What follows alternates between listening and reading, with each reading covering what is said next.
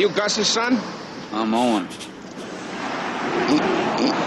You the shower curtain fella? Yeah. Yeah, Del Griffith. How are you? This is Neil Page from Chicago. Hi.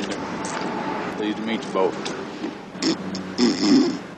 I'm to drive you to Wichita to catch a train? Yeah, we'd appreciate it. Train don't run out of Wichita. Hmm? Unless you're a hog or a cattle. People train runs out of Stubbville. That'll be fine. That'd be That'll be just fine. Now, leave it be. Get your lazy behind out here and put that trunk up in the back. Oh, no, no, the word, we've got it. It's very heavy. She don't mind. She's short and skinny, but she's strong. Her first baby come out sideways. She didn't scream or nothing. Isn't that something? You're a real trooper. We've got it. We've got it already. It's done. Recorded live in the USA and covering the whole wide world. This is the Bubble Genius Bob and Chez Show. Right on! With Bob Cesca and Chez Pazienza. Hi, I'm Nancy Pelosi, lifelong Democrat and Speaker of the House. And I'm Newt Gingrich, lifelong Republican, and I used to be Speaker. We don't always see eye to eye, do we, Newt? No, but we do agree our country must take action to address climate change. We need cleaner forms of energy, and we need them fast. If enough of us demand action from our leaders, we can spark the innovation we need. Go to wecansolveit.org. Together, we can do this. The following podcast contains harsh language, nudity, graphic violence, adult situations, and a healthy obsession with empirical reality. The Bubble Genius Bob and Chez Show. Thanksgiving. My my favorite Thanksgiving movie of all time is right there, Planes, Trains, and Automobiles. Yours and a lot of other people. That uh, that Pelosi and Gingrich thing is like the world's most uncomfortable Academy Award presentation. That's that's exactly right. Newt with just this. Pla- well, they both have just that plastered on smile, and and, and when Newt says. No, we don't, Nancy. It's just like he's just he's belting that out between his teeth because he knows he's getting a big old paycheck from Al Gore. 'Cause that was uh, we, we can solve it is uh, is Al Gore's thing.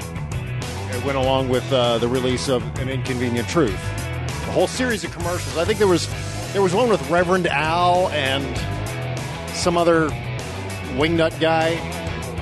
I uh, Did, what do they? Did they go? Did, did they go out and find like seriously like the, the the opposite ends of the spectrum for each of those commercials? So was it like Reverend Al and Byron De La Beckwith or something like that? right. hey, it's the uh, Bubble Genius Bob and Chez show, uh, brought to you exclusively by BubbleGenius.com. I'm Bob. I'm Chez.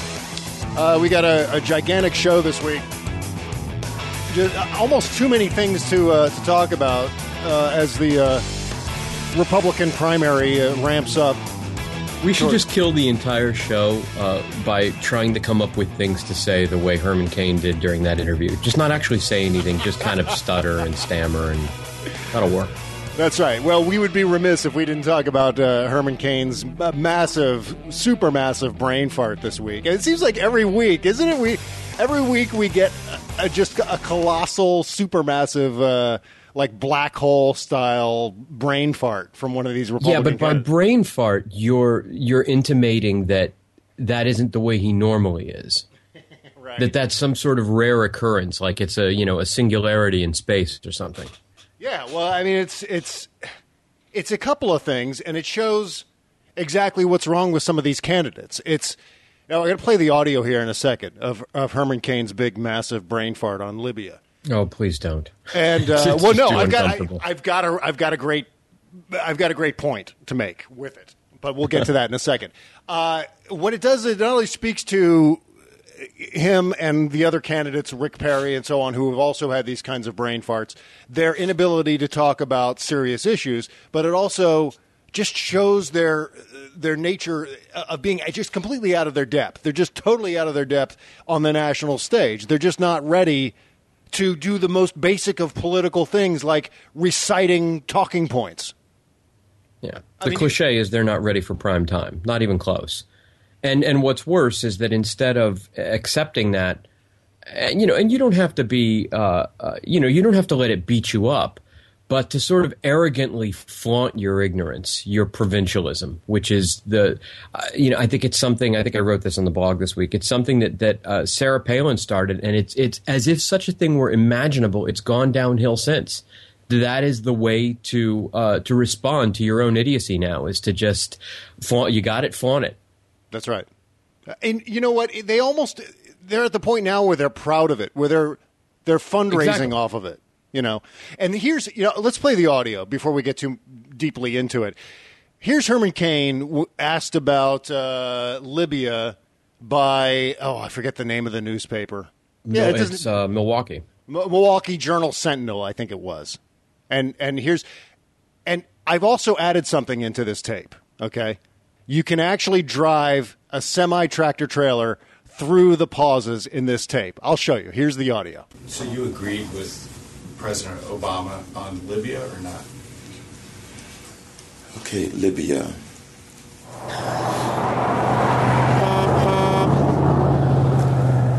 There's a truck. President Obama supported the uprising, correct? President Obama called for the removal of Gaddafi. Just want to make sure we're talking about the same thing before I say yes, I agreed. I, I yeah, we're talking about Libya, Herman. Libya. What things happened in that are positive? Go. things that just happened like yesterday. Go. No, I didn't agree. Um, I do not agree with the way he handled it for the following reason. Um, no, that's that's a different one. Um,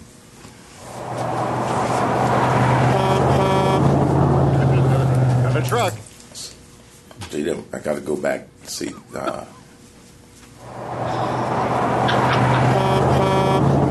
Another truck driving. Got all this stuff twirling around in my head. Um, yeah, obviously. Specifically, if you listen carefully, you can hear the gears just gnashing. The gears. Just fall like big, big flywheels coming off the hinges, right? It's that. It's that. That uh, ancient. Um, uh, the thing that they play on comedy, uh, the comedy bit that they play on uh, on talk radio all the time with Casey Kasem talking about uh, is Don on the phone? Let's, we're coming out of the record now. Okay, we're coming out. Okay, let's wait. You got to go back. I got to talk about a fucking dog dying. and where were those pictures I was supposed to see? Where is Don on the phone? Where are those pictures I was supposed to see? it's it's a story about a little dog named Snuggles. Little dog named Snuggles, right? But that's it. He's like, okay, we're coming out of the record. Okay, all right. I'm telling you, you come out of those up tempo goddamn numbers, man. Oh my god, yeah. So the pauses are, are gigantic enough that you can drive a truck through them. That's hmm. exactly what's going on here. Uh, and you could also tell there was a I one point. That was, I thought that was driving through the space between his ears. Yeah. That's right. Here's a little more because, again, we don't want to overlook the content of what he's saying. We talked about this with Rick Perry last week. He, you know, he just blanked out on those three cabinet level departments he wants to eliminate and we're focused on the fact that he couldn't think of the third one and completely overlooking the fact that he wants to eliminate three cabinet, cabinet level departments. So here's mm-hmm. here's the continuation of Herman Cain just completely blanking out. What are you asking me? Did I agree or not disagree with Obama? I was asking if you agree. Craig was asking you about the Bush foreign policy, so I was taking a specific example from the Obama administration that was controversial within his own administration on what he should have done or not done and I was wondering if you agreed with what he did or if you would have responded differently. Um, you know, it's an issue that's come up since you've been running for office, and, and I was wondering how you would Here, have handled. Here's what I would have: I would have done a better job of determining who the opposition is, and I'm sure that our intelligence people had that had some of that information based upon who made up that opposition. Okay, based upon who made up that opposition, um, might have caused me to make some different decisions about how we participated. Secondly, okay, all right, that's enough of that. You know, I don't know what the hell wow. he was trying to say there. I mean, this he is a guy. pizza. He fucking sells pizza. He put the meat under the cheese. Right. I That's put, what I he put did. the meat under the cheese. Put the meat exactly. under the cheese, and that's and then and then the cheese goes on top of the meat. And then sometimes, sometimes we put a little bit of cheese inside the crust, and that makes it different. Oh, God. Just completely out of his depth. Has has no Yeah, business. no, he, he- has no business being out there. But you know, and it- and the and the arrogance that that it's okay that you know i mean i'm sure that at some point we were going to get to the fact that he said that uh, you don't really need to know anything about foreign policy to run for president yeah. Uh, that's what he said. That- it's- in fact, that was just almost exactly what he said. He said, "quote I'm not supposed to know anything about foreign policy." just and just wouldn't you say just putting that out there or something like that Yeah, yeah. Just thought I'd throw that out. That's what he said. yeah I'm not supposed you know to where know. you can throw that herman unbelievable Yeah. re- it's yeah it's just it's depressing Who says? What, okay now because Herman has said that he's not he's not supposed to know anything about for he's not supposed to know. I almost slipped into an Italian accent there. He's not supposed to know anything about uh, foreign policy. That oh okay well I guess he's not. Uh, why bother asking him anything? Anything that a president could possibly need to know about. Never Was mind. it you, by the way, who made the really good point, or, or uh, the, on your site about um, how hard people came down on Obama? Obviously, if you remember, which wasn't all that long ago, for his lack of experience with this, that, and the other. Mhm. And now it just seems it seems like it's okay. Yeah, well, I mean, as usual, uh, mentioning the hypocrisy from the right is ridiculous. So I almost want to slap myself for even bothering to say it. It's like, of course, of course, they're going to be hypocritical. Who gives a shit? Yeah, I mean, ultimately, what it comes down to with uh, with Libya, and of course, Newt Gingrich made a similar mistake, is they're just trying to determine exactly the opposite of whatever the president's doing. So if if the president, you know, what they'll do is before the president acts, they'll throw something out there. And this Newt Gingrich did this uh, with Libya. He said, you know, what we ought to do is set up a no-fly zone over Libya and get in there and get involved, and then eventually put boots on the ground. And then as soon as President Obama participates in this NATO coalition to support the opposition in Libya to oust Gaddafi, suddenly Newt's all about, you know, I, I, I, think we're going too far. Hold on a second here. We shouldn't be no, doing not just anything. that. He he said I wouldn't have done that. I wouldn't It- have done it, that. was it was an honest to God like forget what I said three seconds ago. Yeah, that's exactly right. You, you wrote a great post about that. He completely reversed himself within the course of about 16 days, which actually for Republicans is a pretty long span of time. Sometimes these guys reverse themselves in the same sentence. Oh yeah, they're shameless enough now to the point where uh, you know it's like they're like little kids who they constantly keep pushing their parents to see what they can get away with. Yeah. And the more you let them get away with, obviously, the more they're going to do. And yeah, it's gotten to the point now where it's like, uh, shit, these people aren't even noticing. They're going to support us no matter what. So yeah, of course, I'll, I'll, I, I will, with, I will within a span of a minute and a half, go back completely, contradict myself completely on something I said just a second ago. Yeah. So this is this is a case with Libya where the Republicans really don't know where to turn. They don't know how to uh, wrap their chiclet brains around this thing. And so what they do is they end up getting flummoxed and confused and their their positions end up becoming very very nuanced where they're just they're trying to squeeze in a place in a in a series of events that is just so tiny that they they so th- therefore they have to come up with things like I would have determined what the opposition was. And I'm sure we knew what the opposition was, but I would have determined what the opposition was before doing anything. So we want to find out what that's what what does that even mean? It becomes so minuscule that it makes no sense whatsoever. And so they I end up getting right. themselves all wrapped around themselves and they can't figure out where the because what the president did with regards to Libya was exactly right. I mean, it was exactly right no matter how you slice it, no matter where you are on the political spectrum. This is exactly how this is what the president talked about uh, during the campaign. In fact, long before he even announced. Dur- while the the build up to the Iraq War was happening, President Obama is famously quoted as saying, "I'm not against wars. I'm against dumb wars, and Iraq is a dumb war." But what he did here was engaged in something that was super smart. It it cost a fraction of what Iraq cost. We, we didn't lose a single American life in the process, and ultimately, what happened is exactly what happened in Iraq. You can have a regime, a regime change. You're going to have a guy knocked out, you know, another one of these uh, dictatorial strongmen knocked out of the Middle East. The consequences are as good as you can expect from what happens in the Middle East. I mean, we still don't know exactly how everything's going to turn out there. But as far as, you know, deciding who our enemies and who our friends are going to be, well, we'd rather not have Gaddafi over there. And you know we're in there now. We're in there now advising the opposition in terms of building a government and so on. We're not going to let that, we're not going to leave that up to chance. So this is Yeah. exactly what should have happened. So how do you come up with a, how do you come up with an idea that's the opposite of something that was totally successful? But it's not just that. You're what I was going to say is, yeah, you're you're definitely onto something because I think that when you combine a lack of knowledge of, of basically anything with, as you said, an attempt to sort of fit um, to nuance yourself into a really tiny, tiny place where you know, a, you're not going to be. Uh, you're not going to be doing what Obama does. You're not. You're not going to to give sort of tacit approval to anything that he's done, and you're not going to take crap for it from any.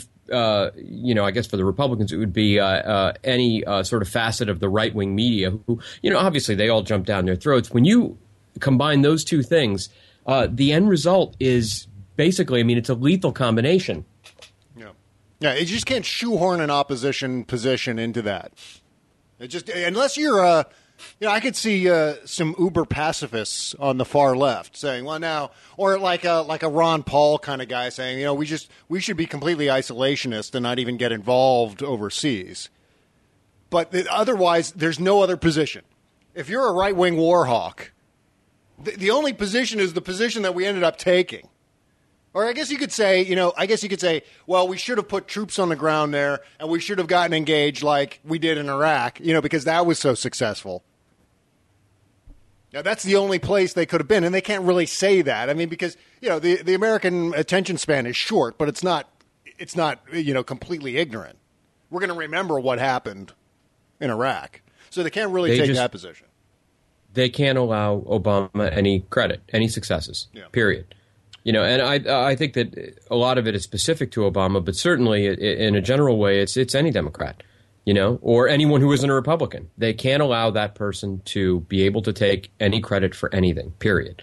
So. You know, I think you and I have talked about this before. That when you break it down, for all of the hypocrisy and all of the back and forth, the Republican state of mind is actually incredibly easy to determine, which is just whatever Obama says, it's the opposite. Obama's always wrong. The president is always wrong. Period.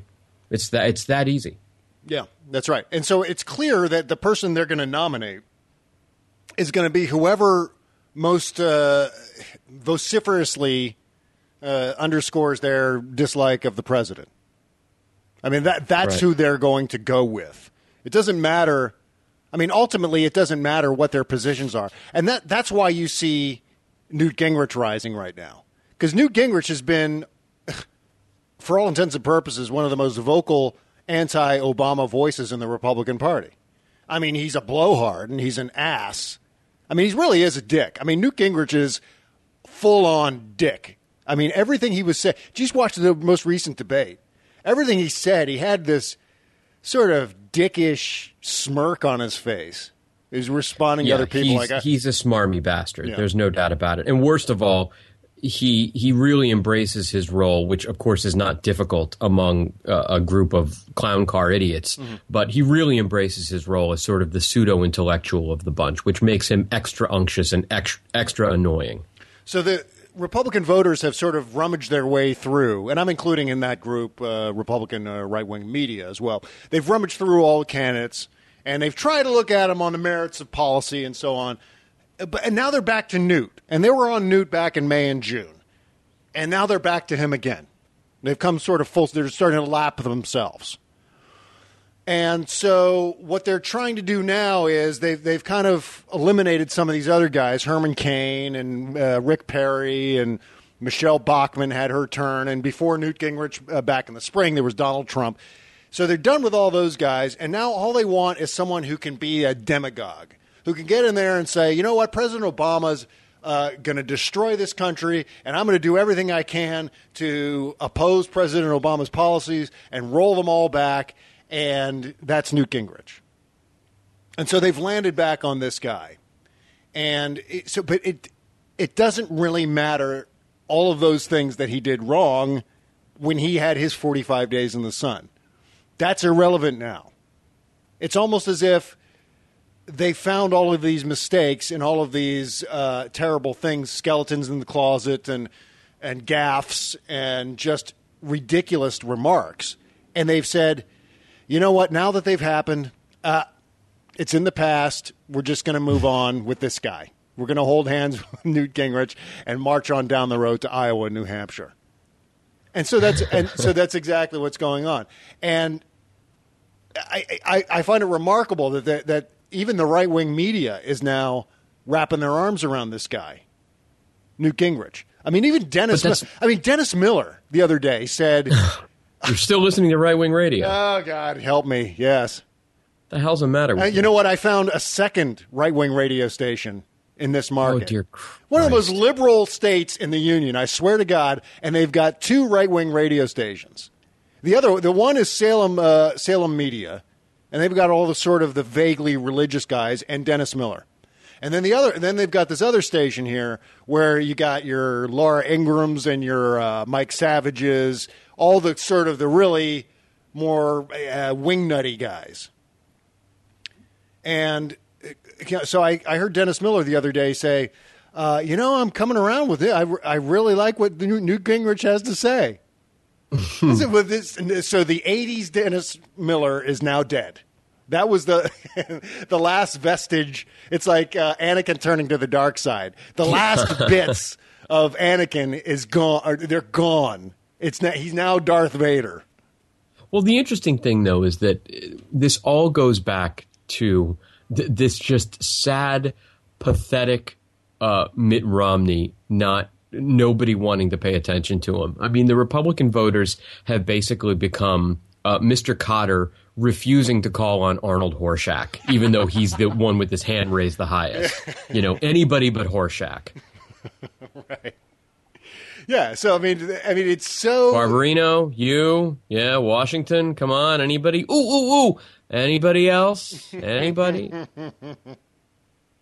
Well, yeah, and so uh, they've so uh, so uh, wrapped their arms around Newt with such gusto that uh, that he- he's his poll numbers are just gigantic now. I mean, I don't know if you saw the the most recent poll. They've got a Rasmussen poll that's out today, showing Gingrich at thirty two percent in Iowa. Thirty two percent. You know, it wasn't. It was only a couple of months ago. M- Michelle Bachmann had Iowa wrapped up.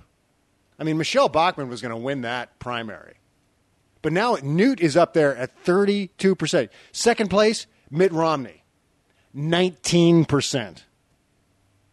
I mean, Gingrich has almost doubled the numbers of Mitt Romney. Now, suffice to say, Mitt Romney didn't have much of a chance of winning Iowa anyway. Mitt Romney's got his eyes set, his uh, goal set on uh, New Hampshire. But uh, but this is remarkable at thirty two percent. I'm trying to think. Uh, maybe it's an outlier. I mean, it could very well be. Rasmussen is not the most reliable. Is certainly a Republican pollster. So yeah, I guess you got to think that maybe if it's a Republican pollster, that maybe they're getting their numbers right when it's all Republicans, or maybe they're leaning heavy on uber conservative, like far right conservatives. So Mitt Romney's at 19 percent. Herman Cain who was ahead in Iowa last month, is now at third with 13% of the vote. Herman Cain, 13%. Uh, Ron, It'd be great if he dropped back to nine nine percent in a bunch of different places, so it was nine nine nine percent. 999. Texas Congressman. Ron Paul is at 10%, and uh, Rick Perry and Michelle Bachmann are uh, they're both way down there. They're at 6%, right? Yeah, too bad. yeah. So that's I guess that's enough for with Rick Perry. But you know what? I, yeah, Iowa is really not I mean, remember 4 years ago uh, Mike Huckabee won Iowa. And then he uh, rapidly fell into the where are they now file. He went off and decided to become a political celebrity and work at Fox News, like so many of them. You know the most pathetic. Which which is where Herman Cain is probably headed. You know, you, you're a music fan, so you, you'll really appreciate this. I uh, I, I tuned in Mike Huckabee one day, and it was uh, I don't know, it was maybe uh, two years ago, And Mike Huckabee, uh, Mike Huckabee does a show on Fox News Channel now. I think it's a weekend show. It's an hour long show. I don't know how many hours he does, uh, but he's actually got his own show. And his guest, the the day I tuned in, happened to be the band Yes. Really? yeah. They How were his, possible? his musical guest. And so and it's not even yes anymore, really. It's they've got another singer. They've got one of these YouTube sound alike guys Right. singing for yes now. They did that with Journey, where Journey hired a guy they found on YouTube who sounded like Steve Perry. Right. The the Filipino guy. Yeah. And so Yes did the same thing. They found a little Canadian guy. And uh, and now he's singing for Yes. So it was kind of Yes, except with I, I think it was I think Mike Huckabee played with the band. And then they had some other guy I don't know, some other guy playing guitar. Because you know Mike Huckabee plays bass guitar. And so they ended I've up doing they ended up doing Owner of a Lonely Heart. And it was the most pathetic Oh my God! It was. You want to talk about something that was out of Spinal Tap, but almost too painful for even Spinal Tap. It's like yes, performing not sort of pseudo yes with a YouTube singer performing on the Mike Huckabee show, and is yeah, this that's is that's the entire world is the embarrassed, uh, you know, the embarrassed kid. Yeah. looking, going, "Pa, Dad, stop! You're embarrassing me." and they're performing a song from 1984 or whatever it was, 1983. It's, uh, it was just so painful to watch. I just I started to get flop sweats for them. That was the only time I ever watched the, the Mike chills. Huckabee show.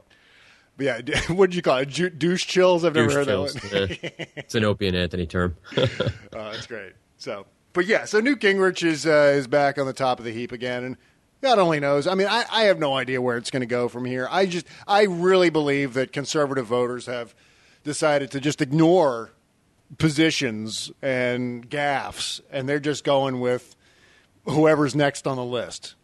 They just, they've got sort of a, a bingo card, and they're just checking them off. Well, the thing that I've referenced a couple times on the uh, on the blog over the past few days is, uh, yeah, I mean, obviously, i it's not like I just discovered this, but have you seen the you've seen the bad lip reading uh, website, the Tumblr, and the one that they did for uh, for Herman Cain? Oh yeah, yeah, right. Yeah. The funny thing is, I keep going back to that recently because the stuff that they put in his mouth that they overdubbed for that, you know, four minute clip, by and large, is more intelligent than the shit that actually comes out of Cain's mouth. right. So it's like every time I see that, I laugh. I'm just like, you know, he says stuff now, and I'm just, I'm waiting for him to actually say, you know, everybody needs toucan stubs. Because it's really only a matter of time. Oh my god, that's brilliant. Well, he's going to. I mean, he's what he's saying now. He's just he's just pulling stuff out of his ass. Saying, "Yeah, I, I'm not supposed to know anything about foreign policy." Staggeringly dumb. We need a. And he said, "You know what he said today? He said we need a leader, not a reader." Yeah, that's that's uh, Dr. Seuss uh, crossed with Johnny Cro- Cochran crossed with a retard. It was actually, you know what? They it was uh, it was from a Simpsons episode. Believe it or not. I think Homer Simpson had like a slogan about wanting to vote for a, a leader and not a reader. I did read that somewhere. I, I didn't see that particular episode, but I saw somebody mention that on Twitter. So he borrowed his 999 policy from SimCity, and now he's borrowing lines from The Simpsons. Well, From, from Homer Simpson. That's definitely the kind of guy I want being president. Today's show is brought to you, as always, by BubbleGenius.com. Pure products, pure genius, Bubble Genius. It's the best goddamn soap ever. Here now is their uh, their latest commercial, if I can find. Oh, here it is. Here. Ah, I just love my new gingerbread man soap. Mmm, smells just like the real thing, except it lathers up with awesome soapy suds. Hey, what the? Can't catch me! Hey, your soap. You're not supposed to talk. Can't catch me! Just try! What the? Hey, where are you going? Can't catch me! Hey, come on! You're my delicious soap. I need you. I I need your gingerbready bubbles. So does the world, lady. It's that time of year, and I'm off to bring scrumptious suds to all the good boys and girls the world over. But You're my soap. Hey, get over here. I, I'm gonna get you. Would you get over here? Can't catch me! Can't Catch Me, Gingerbread Man Soap, and other handmade brilliant bath and body, only from Bubble Genius. Bubbles guaranteed. Talking not included. Actual soap will not run away. BubbleGenius.com! Shove Bob and Chez into your pants and haul them around with you wherever you go. Subscribe to the Bob and Chez Show in the podcast section on iTunes. Do it. Make sure to enter your promo code Bob and Chez, B O B A N D C H E Z, and get 15% off your entire order from BubbleGenius.com. Uh, they, the Bubble Genius lady's cracking me up this week. That's fun. I like that disclaimer at the end. Uh, here's something that I, I absolutely wanted to talk about a little bit uh, early on in the show. Uh, and this is a story out of Washington, uh, or out of the from the Huffington Post. His sniffles began during the speech, but it wasn't until after House Speaker John Boehner stepped down from the podium during a Wednesday ceremony at, at the Capitol that the bawling started. Boehner was one of several Hill leaders who gave remarks at an event honoring astronauts John Glenn, Neil Armstrong, Michael Collins, and Buzz Aldrin with the Congressional Gold Medal. Congress approved the medal in July 2009 to mark the 40th anniversary of the Apollo 11 moon landing. Quote, Neil Armstrong was once asked, why did you, this one man, choose to speak for all when you set foot on the lunar surface? As it turns out, there was no script, there were no notes, Boehner said.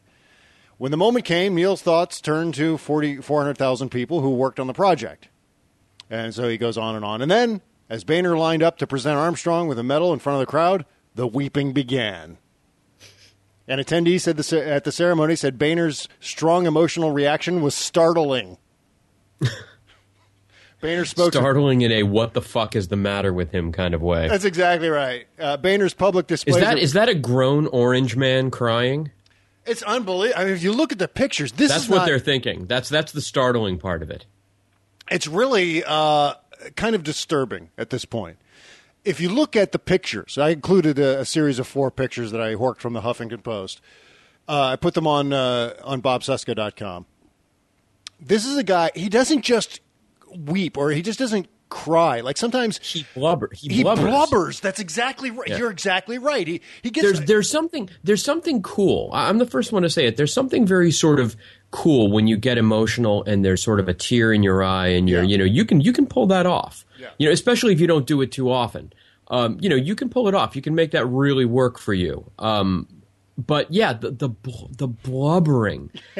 you know, like somebody just took his whoopee away. Right, his face gets all contorted and his nose starts running. I mean, it's really like it's really like someone who you know who's watching his dog get euthanized. I mean, it's really awful. Like, I mean, he gets like really his face, his chin gets all like wrinkly and and pockmarked, and his, his mouth makes a frowny face, and his voice gets all broken up. It's it's really there's really something wrong with him, and it could be one of a couple of things. I think and it's either one his alcoholism, and I think he's an alcoholic.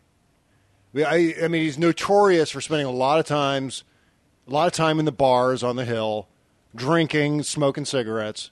So I mean, maybe he's just, maybe he's just so poisoned. Maybe his body is just so toxic with booze that he just he's got he just breaks down easily, or maybe the booze has interfered in some way with his hormone levels. I, I mean, I think I'm at the point now where I'm thinking maybe he just has a really elevated estrogen level or something in his. I have no idea what it could possibly be, but he it's either that or the third option is that he's just having a nervous breakdown because that it almost seems like you know that and I, I'm, I'm going back to this. I know it's not relevant to anybody listening, but you know I I've been watching Mash lately, and it's one of my all time favorite shows. And now it's on TV Land.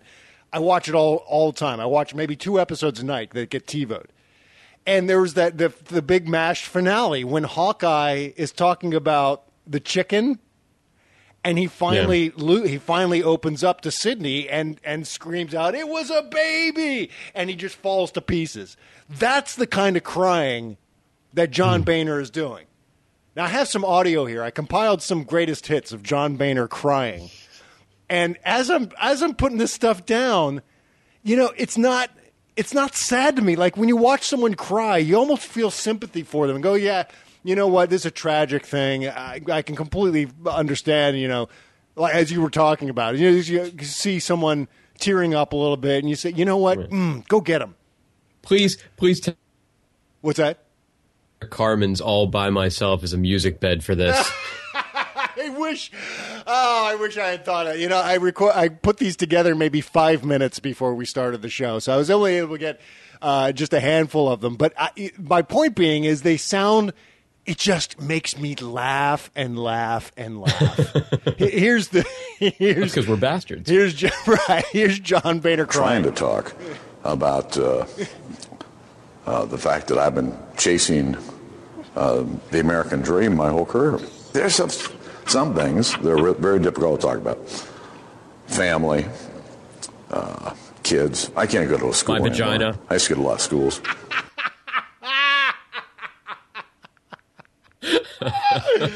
Oh, that's so funny. I'm having this problem with my vagina.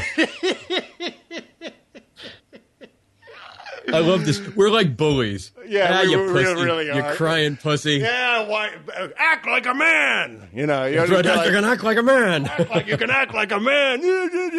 Yeah, he's like uh, Don Corleone with uh, Johnny Fontane in the.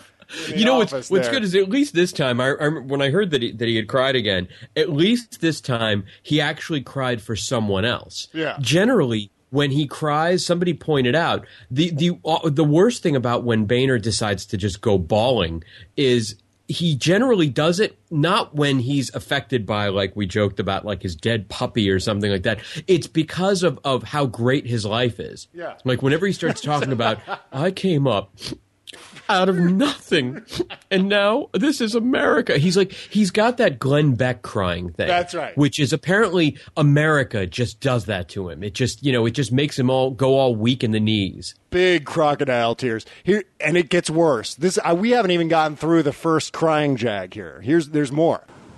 And you see all these little kids running around. Can't talk about it. Why? Uh, uh, making sure uh, that these kids have a shot at the American dream. There it is. It's important. Uh, making sure. I'm gonna go back here. this is so goddamn funny. It's so Tito, goddamn get me funny. some tissue. Stop teasing Jermaine. stop teasing, Jermaine. Tito, stop teasing. That's right. Oh my God. Hey, wait, let's get this. This last part is so effing brilliant. Listen. uh, that these kids have a shot at the American dream. My God, it's important. This is your your Speaker of the House, John Boehner. You You're gonna cry. Come on, just, I can totally see little Johnny Boehner getting the shit kicked out of him on the playground. Scott, you know Scut Farkus chasing him, chasing him through an alley. You're gonna cry, little Johnny Boehner. God. Oh, here's more. I spent my whole life chasing the American dream. Woo! There are a lot of my colleagues have heard me make this statement that I didn't come here to be a congressman. Is that- Now he's sounding drunk. He's sounding like vaudevillian drunk. I didn't come here to be a congressman. Happy New Year. You know, it's, it's tears. He's crying. I came here to do something. And I think at the top of our list is providing for the safety and security of the American people. He's either drunk or he's doing a Thomas Menino impression. I'm not sure which. Oh God. we suck, man. Oh We. God. but I mean, this is again. These are the guys who are trying to paint President Obama as being some effete San Francisco gay man, and this is and this is their leader. This is the Speaker of the House. Oops, well, that was the wrong sound. This, this, this- that's not exactly what I was doing. But uh, this is No, John. that, that's actually the super committee music that you just played.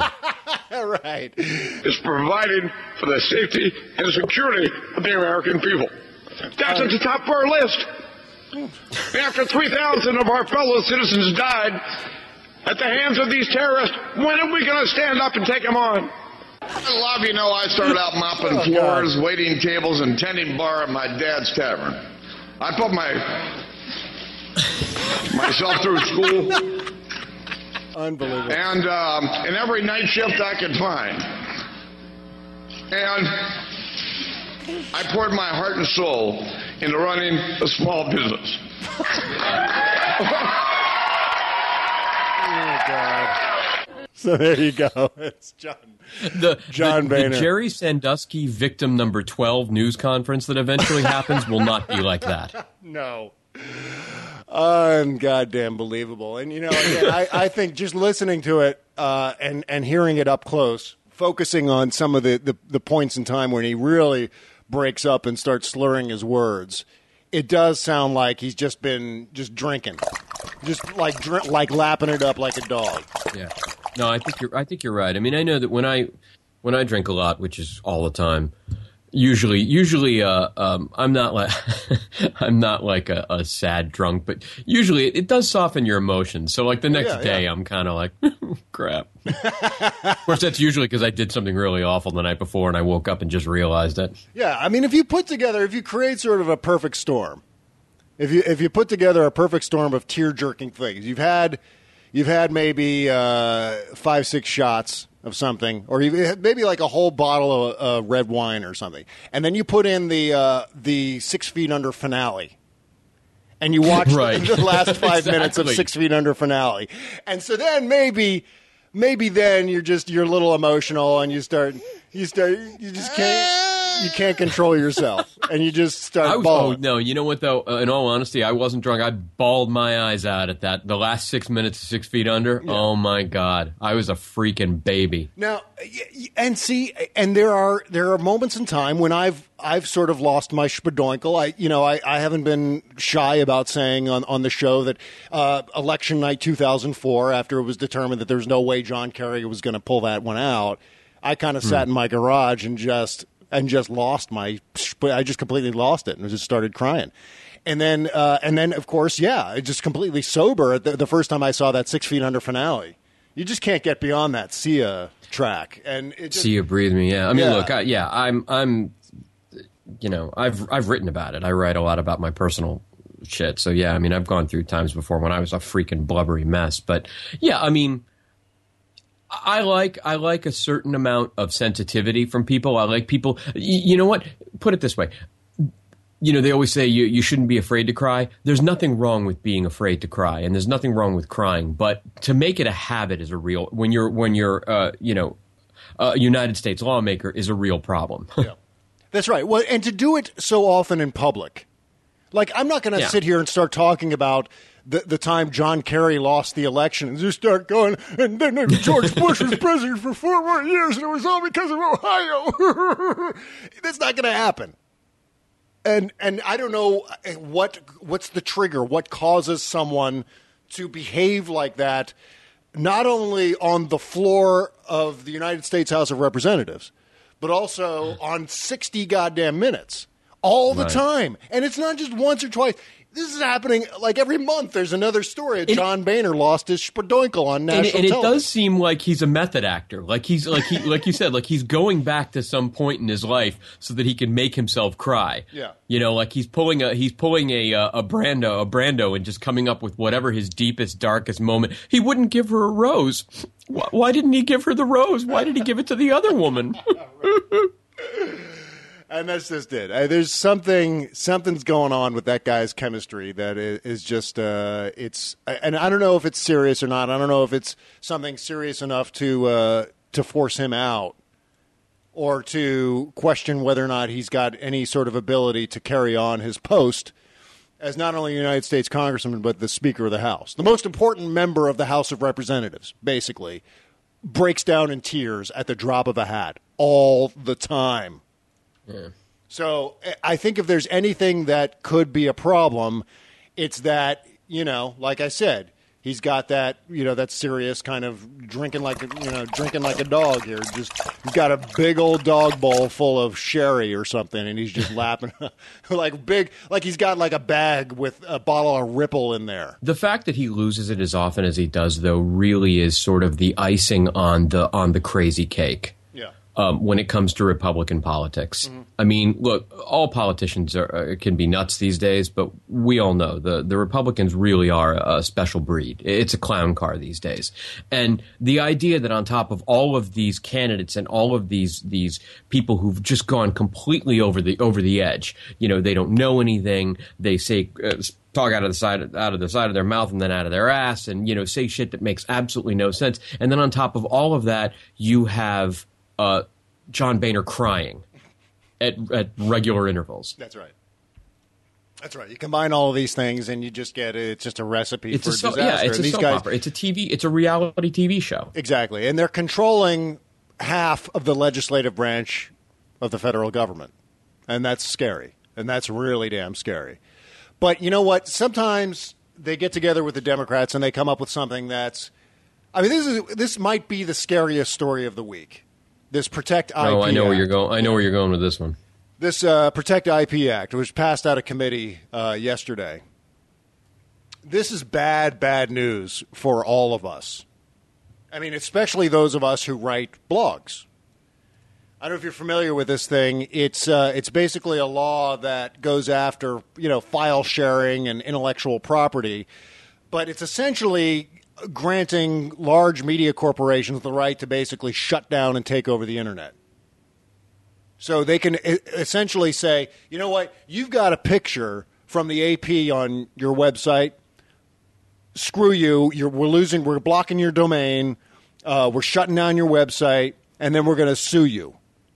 I mean, that's ultimately where this law goes, and it's just again, it's death by a thousand cuts. They're, passed this one piracy thing. There's already several anti-file sharing laws on the books.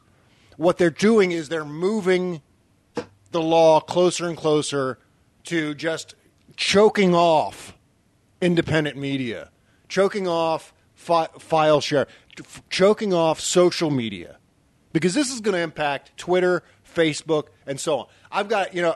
I'm not going to even do it justice describing it fully. I put together uh, this uh, this audio. Uh, it was actually originally a video that was up on is either Hulu or Vimeo or something like that uh, from an organization called uh, Fight for the Future, and they put together. It's about four minutes long. Bear with it because at the end, it's really really important at the end. So stick with this, and you'll get a, a, an idea what this Protect IP Act is all about. The Internet is one of the United States' most robust and growing industries. It enables free and open communication among billions, and it's been the backbone for protests around the world. But a new bill proposes we give the power to censor the Internet to the entertainment industry. It's called Protect IP, and here's how it works. Private corporations want the ability to shut down unauthorized sites where people download movies, TV shows, and music. Since most of these sites are outside U.S. jurisdiction, Protect IP uses a couple different tactics within American borders. Firstly, it gives the government the power to make U.S. internet providers block access to infringing domain names. They can also sue US based search engines, directories, or even blogs and forums to have links to these sites removed. Secondly, Protect IP gives corporations and the government the ability to cut off funds to infringing websites by having US based advertisers and payment services cancel those accounts. In a nutshell, that's what Protect IP will try to do. But in all likelihood, it'll do something else altogether. For starters, it won't stop downloaders. You'll still be able to access a blocked site just by entering its IP address instead of its name. What Protect IP will do is cripple new startups because it also lets companies sue any site they feel isn't doing their filtering well enough. These lawsuits could easily bankrupt new search engines and social media sites. And Protect IP's wording is ambiguous enough that important social media sites could become targets. Lots of trailblazing websites could look like piracy havens to the wrong judge. Tumblr, SoundCloud, and early YouTube, wherever people express themselves, make art, broadcast news, or organize protests, there's plenty of TV footage, movie clips, and copyrighted music mixed in. And even if you trust the US government not to abuse their new power to censor the net, what about the countries that follow in our path and pass similar laws? People around the world will have very different internets, and unscrupulous governments will have powerful tools to hinder free expression. But perhaps most dangerously, Protect IP will meddle with the inner workings of the net. Experts believe by fiddling with the web's registry of domain names, the result will be less security and less stability. In short, Protect IP won't stop piracy, but it will introduce vast potential for censorship and abuse while making the web less safe and less reliable. This is the internet we're talking about. It's a vital and vibrant medium, and our government is tampering with its basic structure so people will maybe buy more Hollywood movies. But Hollywood movies don't get grassroots candidates elected. They don't overthrow corrupt regimes, and the entire entertainment industry doesn't even contribute that much to our economy. The internet does all these and more. Corporations already have tools to fight piracy. They have the power to take down specific content, to sue peer to peer software companies out of existence, and to sue journalists just for talking about how to copy a DVD. They have a history of stretching and abusing their powers. They tried to take a baby video off YouTube just for the music playing in the background. They've used legal penalties written for large scale commercial piracy to go after families and children. They even sued to ban the VCR and the first MP3 players. So the question is how far will they take all this? The answer at this point is obvious as far as we'll let them.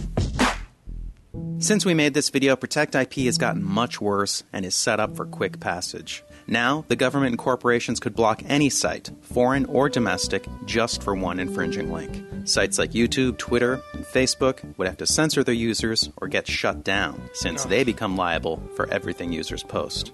And ordinary users could go to jail for five years for posting any copyrighted work, even just singing a pop song. Staggering. Yeah. If you want to uh, sign the petition to help uh, fight this thing, because you know we're only now learning about it. It's only now ma- making sort of semi-national news. That now that it's passed out of committee with bipartisan support, the bill was sponsored by Patrick Leahy, for God's sake, liberal champion Patrick Leahy. Uh, you know, thank God for guys like Ron Wyden, though. Ron Wyden, Senator Wyden, is uh, is putting a block on. He's blocking the bill, and so we need to get this guy's back. We need to get Ron Wyden's back and make sure that he ke- keeps ho- putting a hold on this damn thing, so that it doesn't pass. It just dies in the Senate. Uh, because this is, I mean, this is very, very dangerous. This is a dangerous bill. This is a, this is a bill. This is an anti-free speech bill. Now, these guys, the record industry, which I, I kind of have a history of fighting the record industry with cartoons, but the uh, the record industry and the uh, and the the Motion Picture Association are functioning under this uh, like 1970s idea of piracy, where it's like you know that episode of What's Happening, where Rerun tries to smuggle a, a film camera, like a Super 8 film camera, into a concert and gets arrested or something like that. That's what they're thinking. That they're, you know, that it's all about guys selling bootleg copies of movies on street corners. But it's not, I mean, what they fail to realize is that the internet is a massive tool for them to use. People sharing videos, sharing videos they find on of music videos. Like Chez, you and I do this all the time. We put a music video on our blog just about every day. This is not stealing. This we are promoting their product. We're promoting, yeah. Uh, what uh, I was for a long time, Warner uh, refused to to put their stuff up on YouTube, and I wrote something about it. I, you know, for a while I didn't write about it because I just sort of felt like it. You know, it's pissing into the wind. Um, but you know, when I'm a big My Chemical Romance fan, so when the new My Chemical Romance came out, you know, this is a few years back.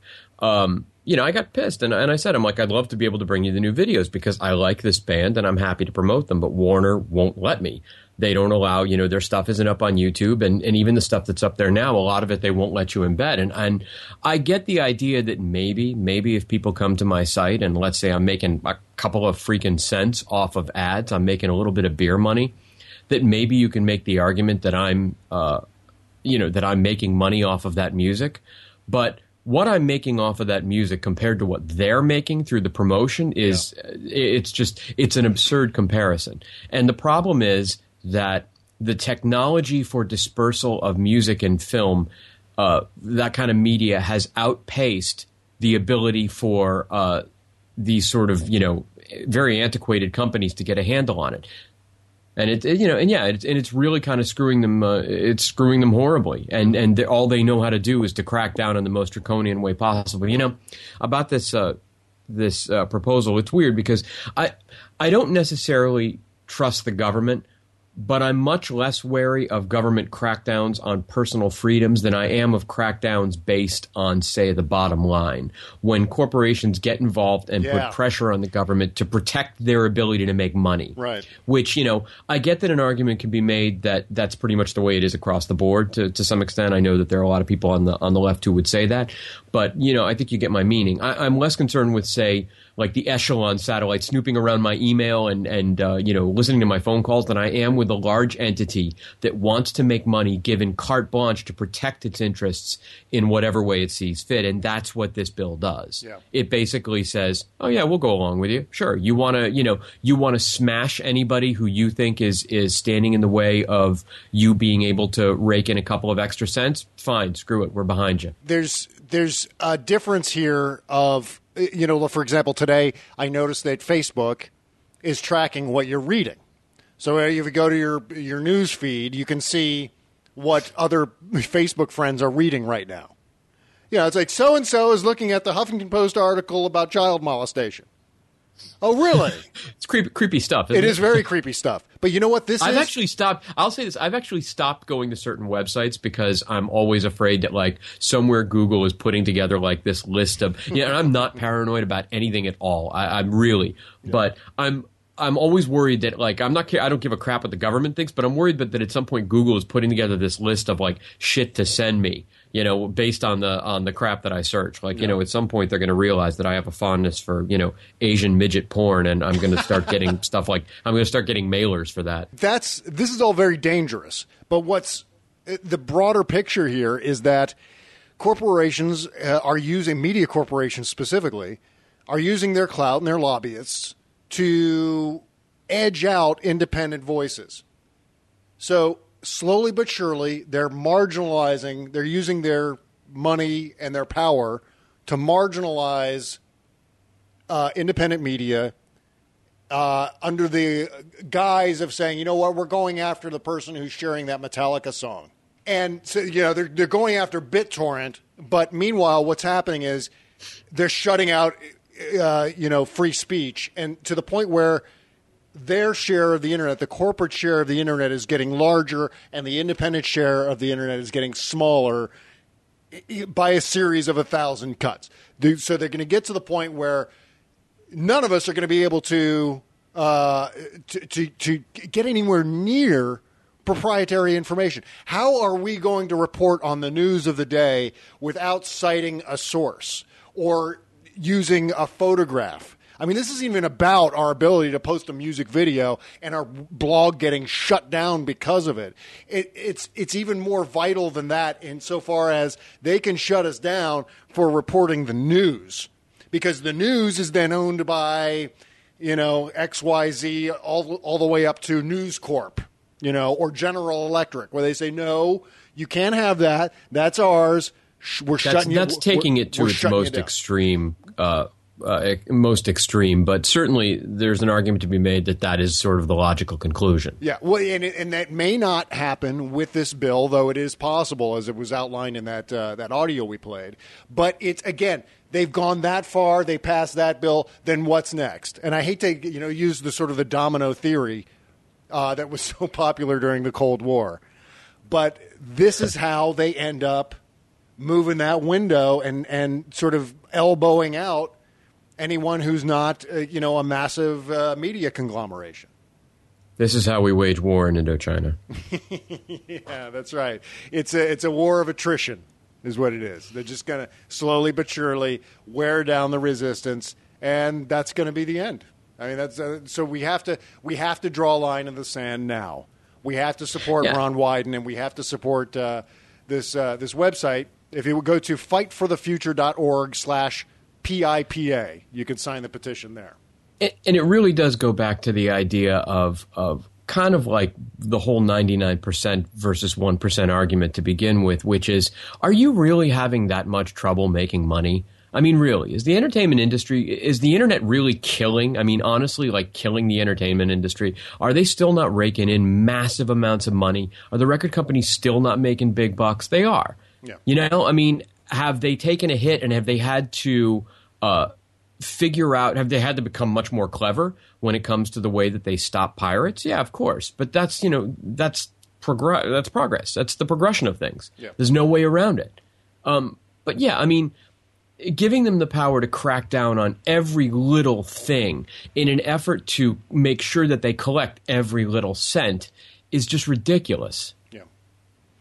Right, and it's you know in a perfect world it would be all about well you know what we're we're doing quite well for ourselves. We here at uh, Capitol Records or EMI we're doing you know or uh, Paramount we're doing okay. Uh, you know this is good we don't need to go down we don't need to sue some kid who posted a baby video that happens to have Welcome to the Jungle playing or whatever the hell it was playing in the background. You know, we don't need to sue when I uh, them when, I, because we're when we're, I read the uh, I, I have to say this when I read um uh you know because I've been reading that uh, uh the stuff on this bill for the past couple days but when you posted that thing today and I and I took a look at it the first thing I did is I went back to a video that I put up um uh, like a few months ago of my daughter, of my three year old daughter, dancing around the living room while Judas Priest played in the background. I just happened to, she was, you know, sitting in front of me and I just happened to stumble across on Palladia, you know, like a Priest concert. And she starts like going crazy. It was hilarious. It's, it's you know, hysterical stuff. And the second I put it up on YouTube, I immediately got what I have to assume is probably sort of a robo uh, uh, email that said, this is in danger of violating copyright, uh, Warner or whatever, whatever, Oh, whatever. Um, and I went back and double checked, and it's still up. So I mean, you know, I don't know whether there's actually a person there sitting there saying, oh, you know, we'll let that slide. Who gives a crap? It's a little kid, and and it's in the background, and you know, um, or or if they just haven't gotten around to it, or God only knows. But yeah, I mean, you're right. Uh, I, there, there's always the possibility that, that the video of my three year old kid dancing around to Judas Priest is going to get taken down for vi- for violating copyright. Yeah, I, I mean, I want to I want to continue talking about this after the break, but we got to get to Bubble Genius. W- way late. Uh, show brought to you always as uh, as as it always is by BubbleGenius.com. It's uh, it's my favorite soap. I use it here all the time. And if you uh, are interested in shopping for the holidays and getting all that done without waiting in phenomenally long lines on Black Friday, screw you. Encroaching on Thanksgiving, damn you. Ah, I just love my new gingerbread man soap. Mmm, smells just like the real thing, except it lathers up with awesome soapy suds. Hey, what the? Can't catch me! Hey, your soap. You're not supposed to talk. Can't catch me! Just try! What the? Hey, where are you going? Can't catch me! Hey, come on! You're my delicious soap. I need you. I I need your gingerbready bubbles. So does the world, lady. It's that time of year, and I'm off to bring scrumptious suds to all the good boys and girls the world over. But You're my soap. Hey, get over here. I, I'm gonna get you. Would you get over here? Can't catch me! Can't catch me. Gingerbread man soap and other handmade brilliant bath and body only from Bubble Genius. Bubbles guaranteed. Talking not included. Actual soap will not run away. BubbleGenius.com! The Bubble Genius Bob and Chez Show. And that promo code is Bob and Chez, B O B A N D C H E Z. Get 15% off your whole order from BubbleGenius.com as you do all of your holiday shopping. And, uh, you know, I want to talk more about this uh, intellectual property business and the Protect IP Act. Uh, what I wanted to mention was uh, it's, it's, you know, it's no longer about saying that we as Paramount or whoever have enough money, we're doing okay. You know, this, this is just a small time guy posting a stupid video on YouTube. Who cares? Uh, what it comes down to now are CEOs who come in and they need to show in a very short period of time because these contracts for some of these CEOs are very finite.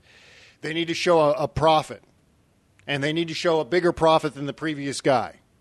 So what they will do is work out any way possible to increase their numbers, you know, fiscal term after fiscal term. What they're doing is they're desperately trying to appease their uh, their board of directors and their shareholders, and uh, and so they engage in some of these pissant uh, routines where they're just where they're going after the wrong people. And uh, well, you know, here's an example of how things used to be back in the old days. You know, if you posted something that uh, was a little risky, uh, here's a good example. I know of a website. It was a, a big portal, entertainment portal website, and they ran these cartoons, which were remixes of GI Joe animated shorts. And what they did is they took the, the GI Joe footage and then dubbed in new audio and turned them into Oh, that was great stuff. Hilarious. The Fensler, the Fensler film. those were Fensler films. That's exactly right. And uh, I I forget who it was. It was shoot because I got one of these too because I was running the Fensler film shorts on my site, and I forget what corporation it was. I want to say it was it wasn't Hearst. It was Hasbro. uh, ha- yeah, it was Hasbro. That's exactly Hasbro, right. Hasbro makes Hasbro puts out GI Joe. Yeah. That's exactly right. It was Hasbro. And so Hasbro sent us all cease and desist orders. They sent them to Fensler. I got one.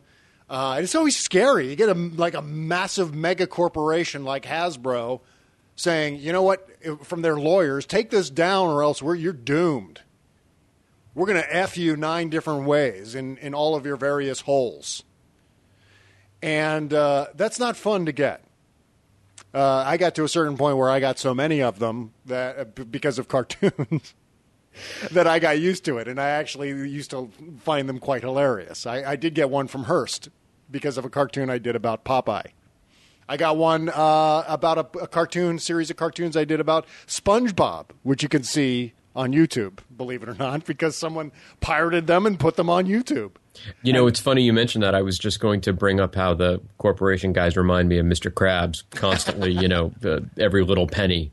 Got to get that penny. Well, so the idea is that you know they would send these cease and desist orders, and some of us would take the stuff down, you know, uh, you know, or we would ignore them. I once did a cartoon about uh, Dick Vitale, where Dick Vitale. It's called Dick Vitale goes ape shit, and it's Dick Vitale. And it's a cartoon of him uh, on a, during one of his you know, NCAA NCAA basketball pregame shows, and he's so enthusiastic about basketball that he can do them under various heinous circumstances, like he jams a rusty farm tool in his head, but he's able to keep going. And Dick Vitale hated this. He his lawyers ordered me to take it down, but I didn't take it down. It was you know it's free speech, it's satire. I'm allowed to do that, so I didn't take it down. This other website I was tell- telling you about before had the Fensler Films GI Joe shorts up. They didn't take them down either. I took them down. I just didn't want any arguments with Hasbro, especially since they're so involved in the animation industry. Who knows? They might one day want to be a client. So I took them down. But you know what they can do if you don't take them down? They used to just the next step after sending a cease and desist order was would be you know they would engage in a lawsuit, and no no one wants to engage in an expensive, long drawn out lawsuit against a small website. So a lot of times they just wouldn't do that.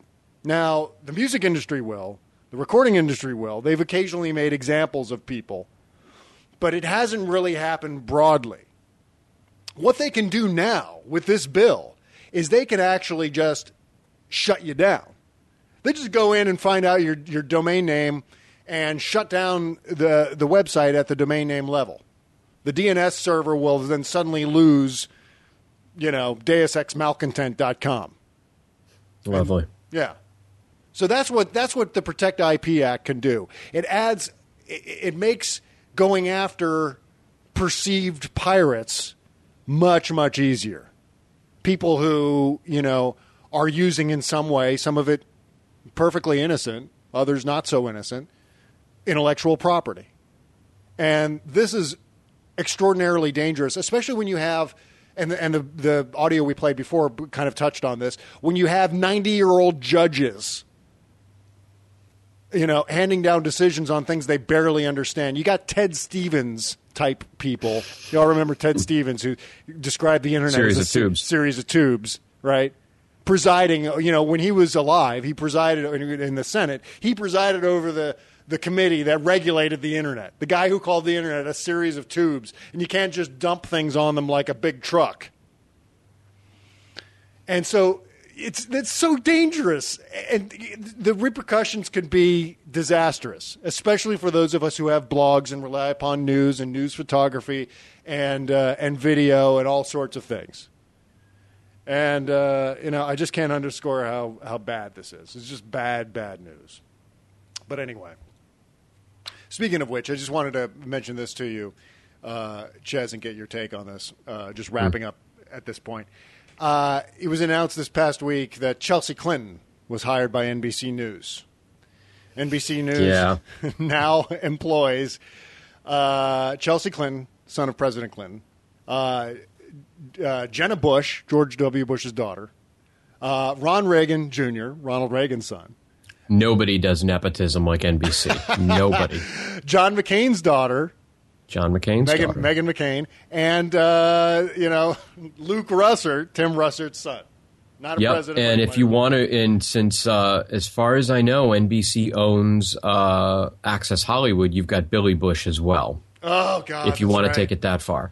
But yeah, I mean, it's almost not worth getting angry about. I mean, I, I didn't write anything at all about it, not one thing, Because Um, it- because so- it, at this point, I I've come to expect it. The the nepotism, the N in NBC stands for nepotism. Yeah.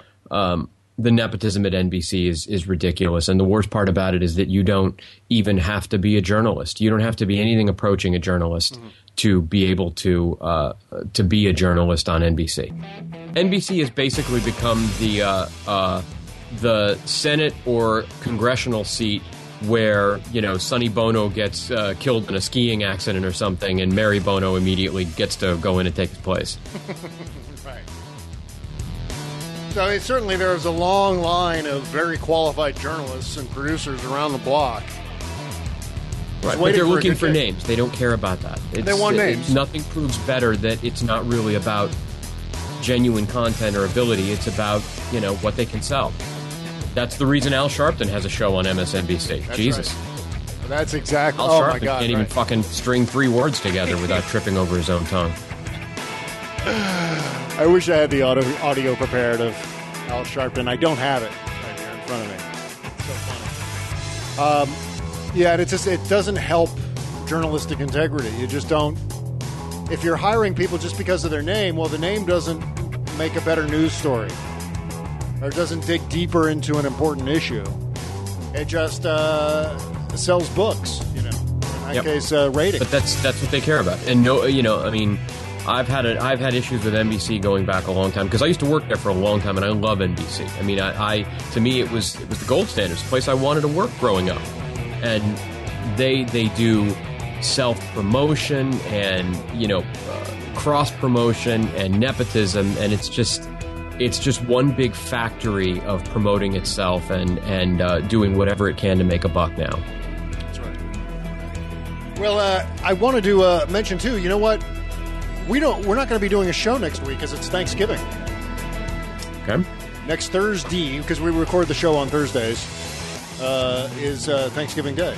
So we're gonna we're gonna take a week off and have a little little break from doing the show. But we will That- certainly. you know what that that makes John Boehner cry. That's right. We're going to be back uh, the following week with a very special announcement regarding the uh, future expansion of the Bob and Chez franchise. The Empire. Thanks for listening. Thanks for tuning in. Drive safely. See you next week. Bye bye. Yeah. uh, making sure uh, that these kids have a shot at the American dream, like I did. It's important.